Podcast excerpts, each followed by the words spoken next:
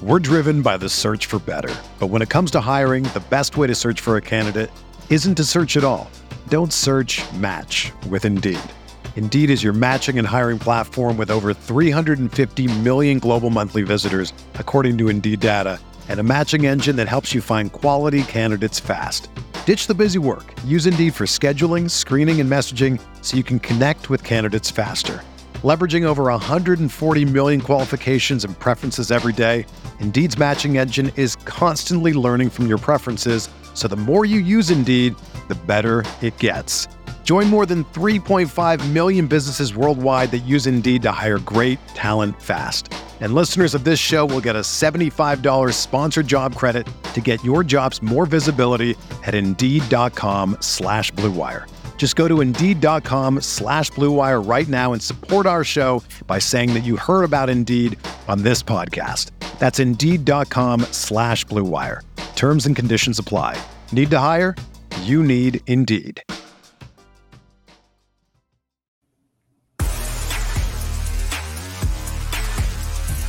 You are listening to KC Sports Network, the number one podcast network for today's Kansas City sports fans. With former players from your favorite teams, informed perspectives, and former insiders, this is the place for you. You can find us wherever you listen to podcasts or on our YouTube channel, all over social media, or our morning newsletter, KCSN Daily, dedicated to your Kansas City Chiefs. KC Sports Network is proudly presented by Emprise Bank, your partner in possible.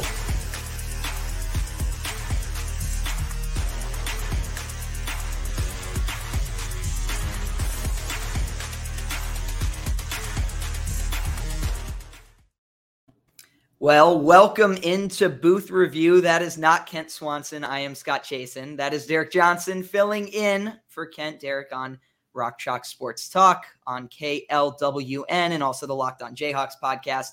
Before we get going, when was the last time you went into a bank? Now more than ever, who you're doing business with is more important than where they're located. Emprise Bank is a trusted partner that can serve anyone, anywhere, at any time maybe I didn't, that's not in the ad read. I kind of made that up, but they are a great partner for our show, and we thank them Emprise Bank. Derek, okay, you normally do ad reads for a living. I need you before we talk about this KU game to grade how I did because I got that thrown at me last second without Kent being here, and I feel like I kind of messed that up. Yeah, you were uh, Jason Bean in the second half against TCU last week. You, you came in, you did what you could. You, you might have had a bad interception in the way there, but you did what you could. By the way, you you could have just told the audience that we were doing like an early Halloween edition, and Kent Swanson was dressing up as me. Well, that would have been a really good idea and really funny and topical. Um, Derek, we got a lot to talk about with this KUOU game, and um, obviously it didn't go well for Kansas. The the final score doesn't kind of indicate that you know, at least to me, Kansas never really had a shot in this game um, with the way the first half went. They got within two scores a couple times and had a chance coming out of the second half to drive and go for a touchdown because OU kind of messed up the clock management with how they ended that first half and cost themselves a, you know a few more chances at a touchdown. But um, OU kept Kansas at an arm's length. This was really the first time this year where we, we saw the offense struggle for long stretches. I know they scored 42 points. They eventually got it going, um, but I think that that 42 is a little deceiving, especially with that late score, just because so many times in the first half, the offense, it, it, wasn't that they weren't even moving the ball, but they weren't taking time off the clock. And it was one minute and two minute drives. OU was getting it back and scoring. Um, Derek, where do you want to start, offense or defense? Because I think both had some problems today. Well, let's start with that offense. Uh, what you just brought up there, I think the like time of possession we know can be a, a, faulty stat but i think in a game like this kansas would have loved to kind of dominate in that area. We saw last year they had the nine and a half minute drive at one point in that game and that was kind of all by design. Keep the explosive oklahoma offense off the field. This team has a really explosive offense when dillon gabriel is playing as we just saw. So yeah it was a little bit surprising and I mean, we'll, we will get to the defense here, but mm-hmm. uh, obviously not a good game for them. They also were left with a lot of tough situations. Like the offense didn't keep the ball for long periods of time. They didn't take advantage maybe of a couple big plays that the defense made in the game. And it's weird because, like you said, the offense, yeah, it didn't feel like a 42 point game. Um, but I, I look kind of across the board. I thought a lot of guys played well. Like LJ Arnold had a great game. Mason mm-hmm. Fairchild had a great game. Thought the offensive line pass blocking was really good in this game. Like the only time that kind of got pressure on Bean was when it was manufactured with a blitz that maybe he wasn't able to pick up pre snap. Uh, Devin Neal had himself a pretty good game. Didn't get a ton of carries, but put up pretty good yard totals there. Kai Thomas finally got in the end zone. I, I think a lot of it was just a little bit different without Jalon Daniels. And I, I, think today you saw like less so than the TCU game. The TCU game, you didn't really miss a beat. I think today you saw the big difference between having Jalon in there over Jason Bean. Yeah, I, I, mean, look, the offense scored 42. And, and, I think, real quick, just to make a point about, you know, maybe the difference is today between offense and defense for KU. Like, KU is not a team that's going to win with their defense. Um, I know they did that against Iowa State. I think that was kind of a unique situation. Um, what you got in that TCU game, I think that's what realistically is the best you can expect from this defense, which is if the offense doesn't have it going for maybe a half, they can do enough to keep you in a game like they did but they're going to give up scores. It's not the strength of this team. Kansas isn't Alabama, Georgia, where they're coming at you on both sides of the ball, dominating. No, you you have to win with your strength, and that strength for Kansas is the offense. Um, I thought today Kansas put way too much on the defense. You know, we've both talked about time of possession on drives. Um, you know, I, I candidly I thought they asked Jason Bean to do a little too much early, and then late in the game they kind of simplified it again, sort of like they did in the TCU game. Um, but that was a point I made to Kent and I made really after talking to KU players, you know, following that TCU game, the KU offense found success with Jason Bean when they went back to a lot of that wide zone and then play action off that wide zone. His first option looks weren't great. Um, and I know fans wanted to see some of that creativity in the KU offense today, but I think I think you saw why it's a little bit different, right? Like Jason Bean, first of all, doesn't like that contact. Um, he went down short of a first down. It looked like he got a talking to um, by Kansas quarterback coach on the on the sideline, and then you know, he started sticking his head in there a little bit more until the end when he had a chance to go for a touchdown. And again, he kind of slid short of the goal line. I'm not saying these are necessarily bad decisions. Like you don't want to get this guy injured, but I think it, it, it's just a little bit different. He, he's not quite the passer that Jalon is. I don't think he makes the best decisions. Um, not that Jalon makes perfect ones all the time, but I don't think he's good, as good as that. Um, accuracy, I, I, don't think he has the same accuracy as Jalon. And then I, I think Jalon isn't afraid to kind of stick his neck in there and fight for those extra yards. And that can be the difference between getting an extra first down and giving the defense time to recuperate um, and not. And I, I, thought in all those areas, Jason Bean, you know, his final line looks really good. He had 265 passing yards, four touchdowns, two picks. But again, that that does not tell the story of this game. I, I watched this game and thought, man, Kansas really missed having Jalon Daniels in the game. 100%. Um, I, I think just kind of the processing stuff kind of uh, sticks out to you, whether it was not picking someone up on a blitz that that's going to be coming, or you know, I, I, I think you see a lot of the difference in short passing and intermediate passing between the two. Jalon's just a lot more accurate in those situations, more consistent there. I, I, actually said like earlier this week, I think Jason Bean throws maybe even a more catchable or better like deep ball. I'm not saying he has a stronger arm, but I, I think you could make that argument. But the other stuff just just isn't there as much. And, and, I think that's a good point. Like you said, a lot of people were saying, well, why aren't we running triple option? And that would be a way of of you know controlling the clock and having those long drives. But if you're missing all the reads on the read option of when to give, when to take, uh, the coaches aren't going to trust that to be maybe the best offense for you moving forward. And then also, you know, if, if you're afraid of, of taking a hit, which again, like that might be coach directed because of the fact, like you said, like you don't want to get down to another quarterback. Um, I think we saw kind of the the negative of that when they did run kind of an option pitch earlier in the game, and it actually worked. It worked for like a first down, big play, and everything. But when they showed this the the kind of front angle of the view, he he pitched it before he should. Like you're supposed to basically absorb the hit to pitch it, uh, to basically get that guy fully off. He pitched it, and the defender was actually closer to the pitch man than he was to Jason Bean. So some of those things make it less possible, I guess, to do that that triple option game. Um, I do think that you're better set at backup quarterback than uh, a lot of other Big 12 teams would be. But yes, there there's maybe a bigger gap between Jason Bean and Jalon Daniels than some people might have thought. Yeah, and, and, look, Jason Bean is good enough to to maybe win you a game. And and you know, I was talking to Kent before this. We were kind of messaging throughout the game, just like Derek and I were. And and Kent even made the point that they're, you know, maybe they're trying to show some trust in Jason Bean and give him the chance, knowing that they're going to be with him for a few weeks because you know that was another part of this game, right? Pete Thamel of SI reports before uh, the game that Jalon Daniels, who um, you know, we can kind of talk about this a little bit. I mean, KU has said he's day to day, and that Lance said that, Andy Kotelnicki said that. Um, it's just flat out not true. And, and I think that's what this report said. He's out a minimum of four weeks, um, really three, uh, two games a bye week. And then he could come back at the earliest, according to Sports Illustrated, in that fourth week. So he's not, I, maybe his recovery is day to day, but this is, this is going to be a long term thing where they're already saying November would be the earliest he could come back. And in that tweet from, from Pete Thamel, he also said, that it's still ambiguous after that. So it's not not even a guarantee that he would be back for that Oklahoma State game. So whether he is back at the start of November, whether he's back the week after that, or you know whether or not he returns all year, you're gonna have to figure out at least a way to get through probably one more or definitely one more game, maybe two, um, and maybe more with Jason Bean.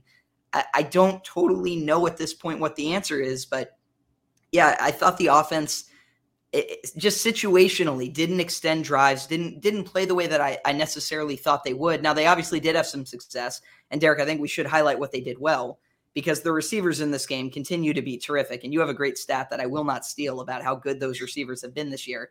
Uh, but Kansas tight ends make plays. I continue to think Devin Neal is having a better season than maybe some of the numbers or, or grades or things would give him credit for.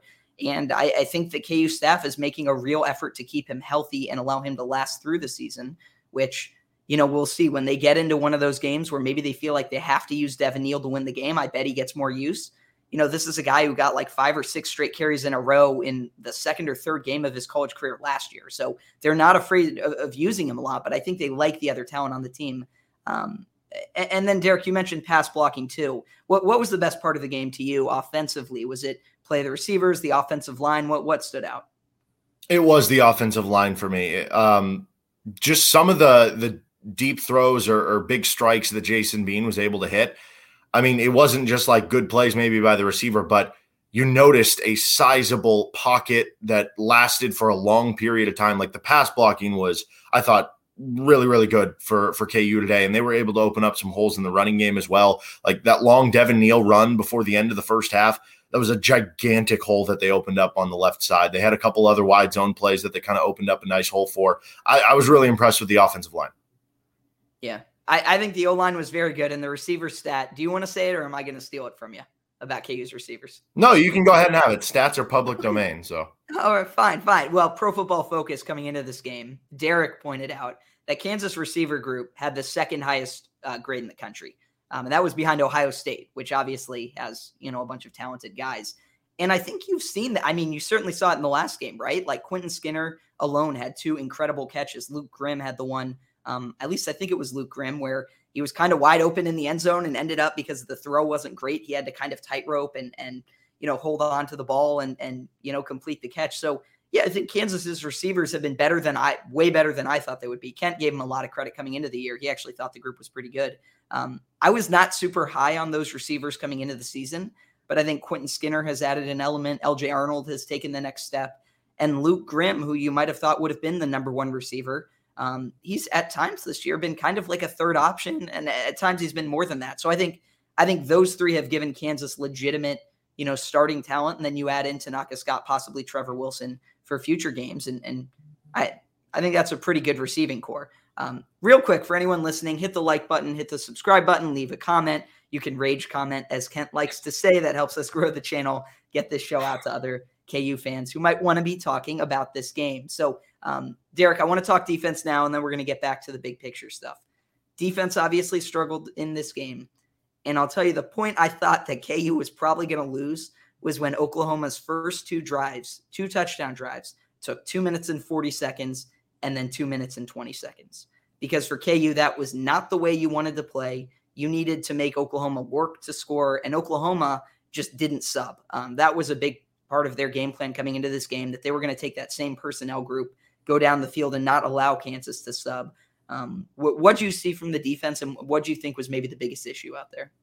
Yeah, and keep in mind Oklahoma State, who they have in a couple weeks, is is one of the other fastest teams in the country. So definitely circle that one as, as we know at the Big Twelve. But uh, yeah, defensively, I, I, think if we just take it through the three different levels, like defensive line, I think got kind of worked today. Like it didn't really create any chaos, which we had seen a bit in the past. Now we kind of saw this against West Virginia. They, they kind of struggled in in that regard, didn't create much much push, tackles for loss, sacks, anything like that. I know Lonnie Phelps' dad mentioned that he's dealing with an injury, so that would obviously you know, be a big impact to KU's best defensive lineman and, and him playing through that. But they were unable to really get anything going there. Uh, I think from kind of the second level, you got torched a good amount. That was something I was worried about. The fact that Oklahoma was so good at hitting all these deep shots this season with Jeff Lebby, the offense coordinator, and Dillon Gabriel, and you had Eriq Gilyard, the KU linebacker, saying he throws as good of a deep ball as, as I've ever seen around all my years in football and all this stuff.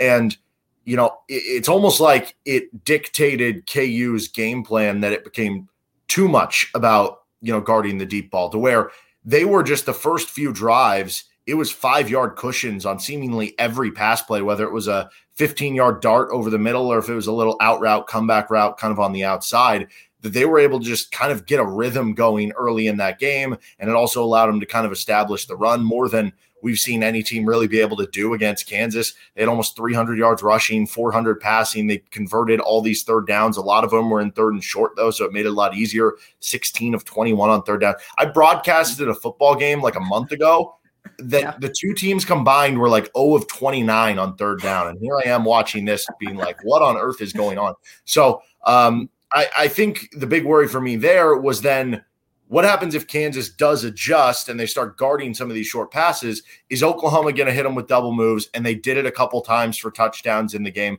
It just seemed like no matter what KU was doing, they couldn't find an answer. And because of that, it, it's almost like, you know, I, I think KU did make adjustments, but all the adjustments came to a point where Oklahoma was expecting the adjustment. They're like, all right, we're waiting for you to adjust to this, then we're going to adjust.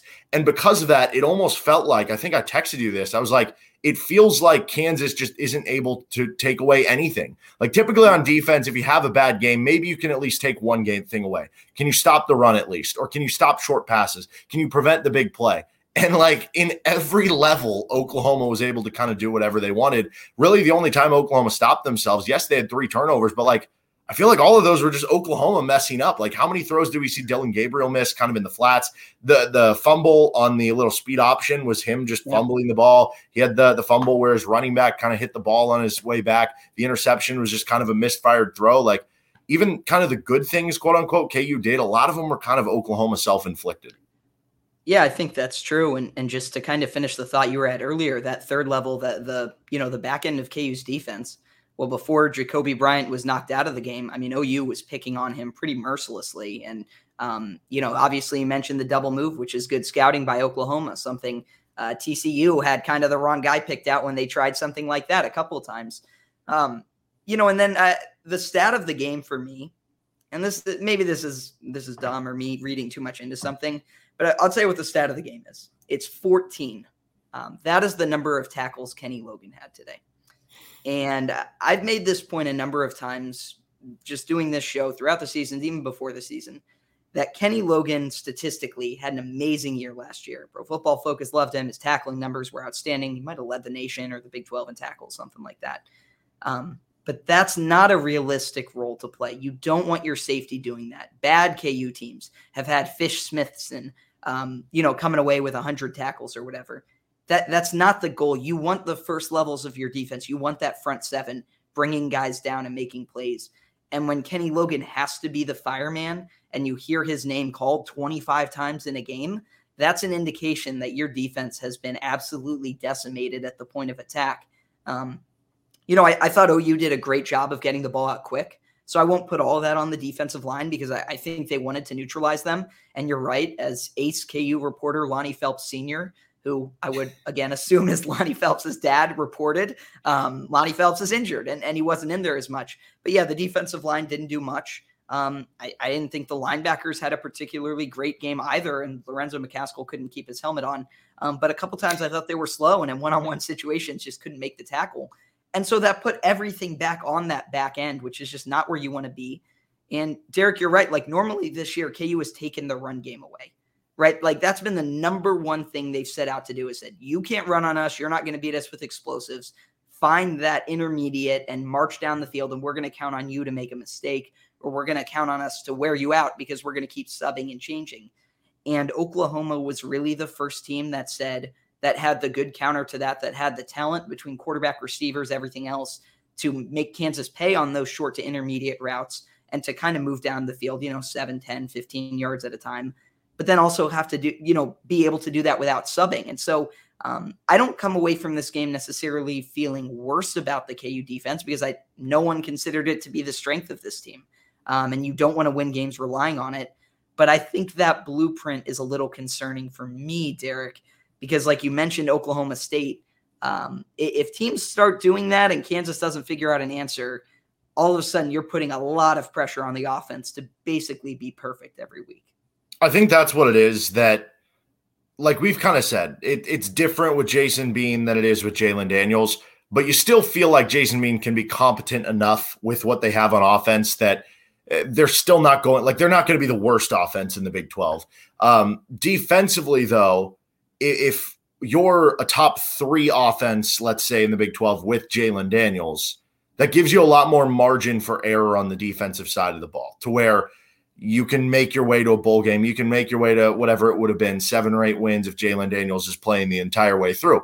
But if the drop off with having Jason Bean at quarterback is you go from being, again, like say the third best offense in the Big 12 to maybe the seventh or eighth, and I don't know that's the case. I'm just mm-hmm. hypothetically. Then all of a sudden, if you do have the worst defense in the Big 12, like it's going to yeah. be really hard to win another game the rest of the season. And I, I, think this was one of their three most winnable games the rest of the way. I still think Baylor at Texas Tech are probably uh, maybe the two most uh, that you would say from here. Every game you go into, though, I still think I'm going to view this team as saying, yeah, they have a shot to win. And, and it's not just the shot to win of like, if they have four turnovers today, then they can win the game. I, I still think going next week into Baylor, who just lost at West Virginia on Thursday, we're going to go into that game and say, if you know, KU fixes some stuff, they're going to be able to have a chance to, you know, come down to a close game at the end and, and find a way to win. But uh, you're right. It, it, definitely is a little concerning that we already knew. Like again, if you if you would have said Oklahoma passed for 400 yards, I wouldn't have been surprised. I wouldn't have been shocked.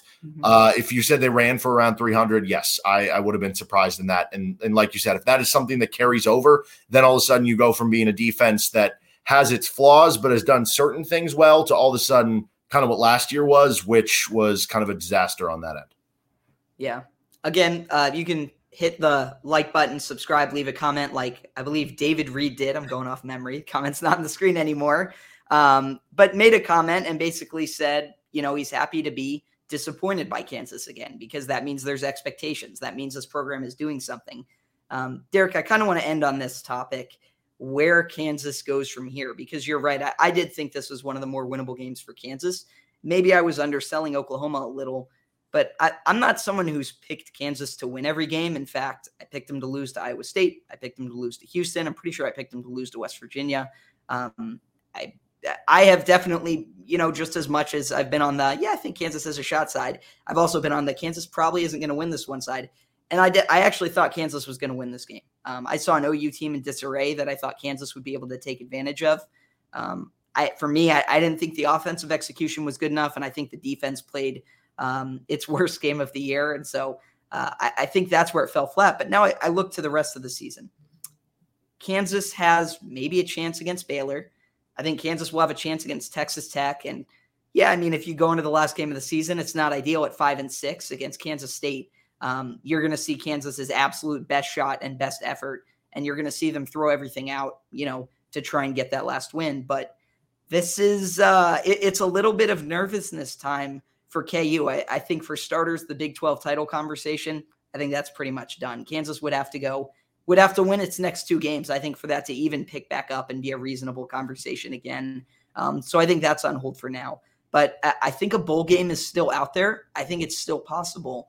Um, but the pressure is really going to start to mount, especially if Jalon Daniels doesn't just come back, you know, doesn't just miss one more game, but he's actually out two, three, four games. Um, then, then I think you see the pressure mount for this Kansas team. 100%. And the more that you do struggle with Jason Bean in there as opposed to Jalon Daniels, the more we're going to start to wonder if those last three games that happened last year, like we, we thought it wasn't just Jalon coming in and, and playing well. We also thought it was the team as a whole flipping the switch and figuring out the system and understanding everything that the coaches wanted. But the more that you do have maybe some of those issues on the offensive side of the ball, if Jason Bean does have other bad interceptions or struggles on in read option or whatever it is, you're going to start to say, man, maybe there's that big of a difference between Jalon and Jason Bean. Mm-hmm. And we saw what they were last year prior to Jalon Daniels, which was a one and eight football team that was getting blown out in a lot of games. I'm not saying that's going to happen this year. I think the insulation is a lot better for them. But you're right. I, I think the pressure now has just become just win one more game any way you can. All hands on deck. Just win one more game and get to a bowl game. Yeah. What's your gut tell you? Is this a bowl team? I still think it is because I still see enough there from like all those. Like I said, offensively, I, I, look at like every positional unit and I was like, you played well today. The quarterback was a bit up and down, still had some ups, but had some down things. Defensively, yeah, that was kind of a train wreck today. But you know, I, I don't think they're you're not going to be that bad every week. You're not going to give up 700 yards every week. And if if the baseline is there for the offense, just takes one like average game from the defense, which we know that's in there for them because Oklahoma, when healthy with Dillon Gabriel, they're probably a top three offense in the Big 12 too. So uh, who knows? Baylor's a winnable game. They just lost at West Virginia. You won at uh, Texas Tech's a winnable game on the road. I, uh, they're all winnable. They're all winnable. So if you roll the dice enough times, you, you throw enough darts, maybe one comes up your way. Yeah, I, I think I agree. I, th- I think that's where I'm at at this point too. Like I, I I do believe now you you look to bowl eligibility and that's really it. Anything I mean maybe it's already been there that anything on top of that was a bonus. But I, I, did feel like a couple of these last two games were winnable for Kansas. I mean, they were in a position to potentially win the TCU game where they could have been there. So it was a little bit of a different focus. But now I, I think I'm there that you, you just got to find a way to get to six. Anything on top of that is nice. Um, we I, I, think the conversation is best saved for another time how we would view a five and seven kansas team at the end of the year. I think i think we've got some time for that maybe going into later weeks of the season um, if it is that way. But uh, derek i want to thank you for hopping on here. And and by the way can you shout out your twitter handle? Is it d johnson radio? Is that where people can find you that's right. So I'm a little out of the element today on uh, a video screen, but yeah, at D Johnson Radio, and, and, shout out Kent Swanson. You two do great work here on Booth Review. Sad that Kent's a little uh, not not feeling great enough to to get on the pod here, but looking forward to having you guys back. That is a HIPAA violation by Derek Johnson, so he will be going straight to prison. No, uh, Derek, thank you for joining us. This has been KC Sports Network Booth Review, and we will be back midweek to break this one down a little bit more and preview the next Kansas game. Thanks. Everyone is talking about magnesium. It's all you hear about. But why? What do we know about magnesium? Well, magnesium is the number one mineral that 75% of Americans are deficient in. If you are a woman over 35, magnesium will help you rediscover balance, energy, and vitality. Magnesium supports more than 300 enzymatic reactions in your body, including those involved in hormonal balance. From functional medicine doctors to mental well being and female hormone experts, we all know that magnesium is the one mineral to improve all aspects of well being and health. But which one? Magnesium Breakthrough from Bioptimizers, the trusted choice recommended by leading experts with seven best absorbed forms of magnesium to ensure your body receives the support it needs for overall well being. Go to bioptimizers.com slash balance today and use code BALANCE10 for 10% off. Support your journey to wellness at B-I-O-P-T-I-M-I-Z-E-R-S dot com forward slash balance. Magnesium Breakthrough from Bioptimizers, your foundation to optimal health and vitality.